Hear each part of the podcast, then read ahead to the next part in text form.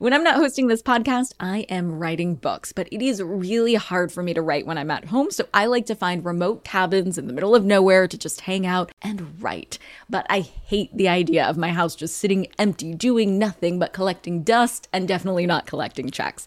And that's why I'm an Airbnb host. It's one of my all time favorite side hustles. Other popular side hustles are awesome too, don't get me wrong, but they often involve big startup costs. By hosting your space, you're monetizing what you already have access to. It doesn't get easier than that. And if you're new to the side hustle game and you're anxious about getting started, don't worry because you're not in this alone. Airbnb makes it super easy to host. I mean, if I could do it, you could do it. And your home might be worth a lot more than you think. Find out how much at airbnb.com/host. Hey guys, are you ready for some money rehab? Wall Street has been completely upended by an unlikely player, GameStop. And should I have a 401k? Because then You I don't do it? No, I know. You think the whole world revolves around you and your money? Well, it doesn't. charge for wasting our time. I will take a check. Like a old school check. You recognize her from anchoring on CNN, CNBC, and Bloomberg. The only financial expert you don't need a dictionary to understand. Nicole Lapin.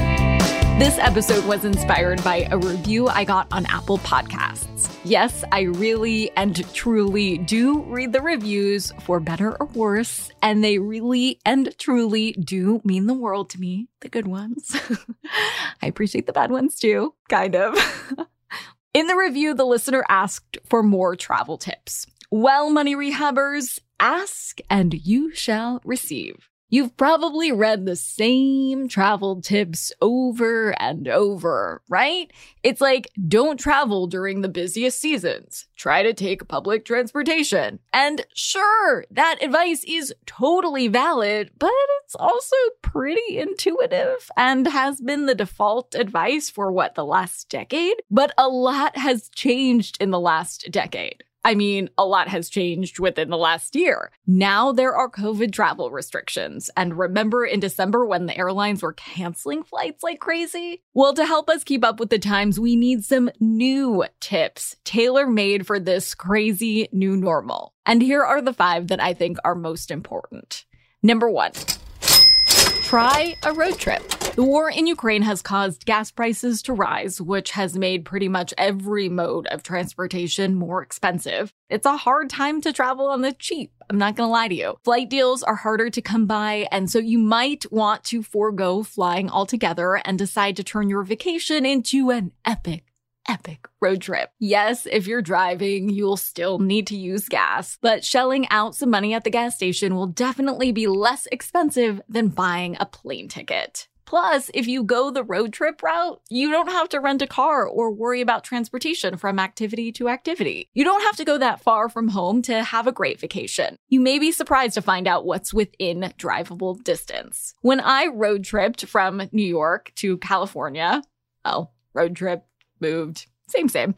I used the site roadtrippers.com and I really loved it. So start there and see what kind of inspiration strikes. Number two, consider opening a travel credit card. Consider being the most important word here. As you know, opening a credit card is not something that you should do lightly. If you apply for a new card, you will trigger a credit check, which will ding your credit score. Plus, anytime you open a new credit card, you need to be prepared to spend with discipline. You don't want this new credit card to be an invitation for that debt monkey to hop on your back. All that said, travel credit cards are pretty magical. You can pay for an entire vacation using only credit card points, which you know isn't free money because you earn points by making purchases on the credit card with real money, but it's like you get to spend every dollar twice, which is pretty amazing. My friend Brian Kelly, aka the Points Guy, came on the show and listed his favorite travel credit cards. It's episode 40. If you're really ready to open a travel credit card, you should take a listen. Number three.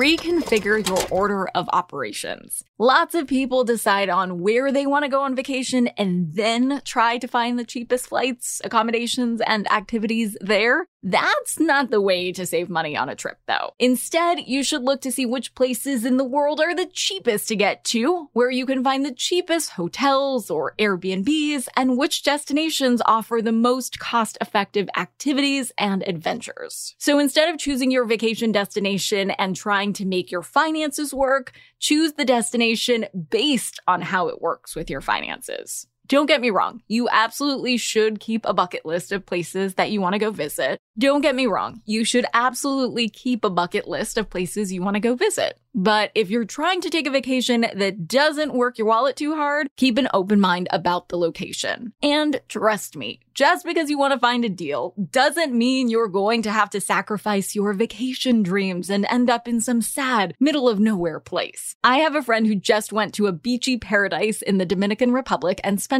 $50 a night at a hotel that provides free breakfast and dinner. That's what you get when you keep an open mind. Number four.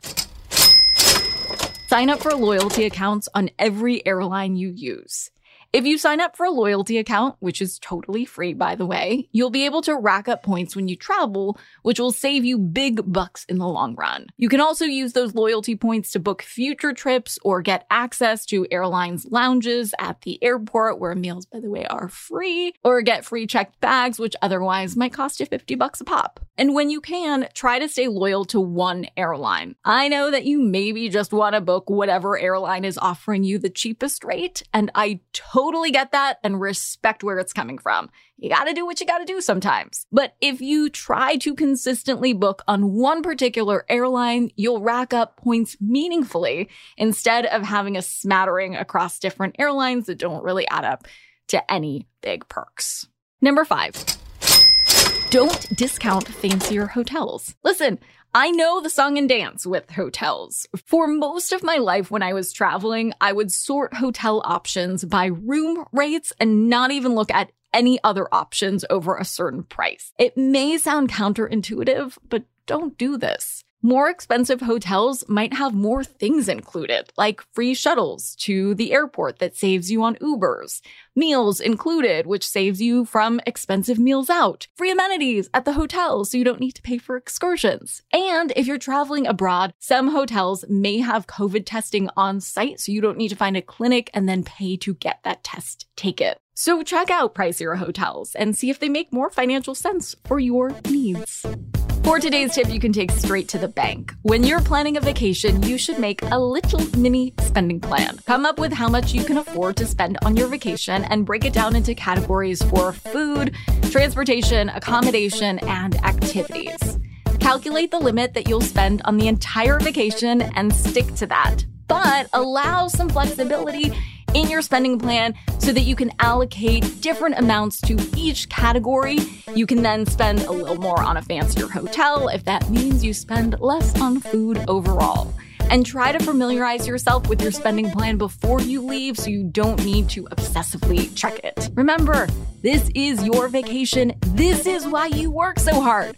So please don't forget to enjoy it. A production of iHeartRadio. I'm your host, Nicole Lapin. Our producers are Morgan Lavoie and Mike Coscarelli. Executive producers are Nikki Ettore and Will Pearson. Our mascots are Penny and Mimsy. Huge thanks to OG Money Rehab team Michelle Lands for her development work, Catherine Law for her production and writing magic, and Brandon Dicker for his editing, engineering, and sound design. And as always, thanks to you for finally investing in yourself so that you can get it together and get it all.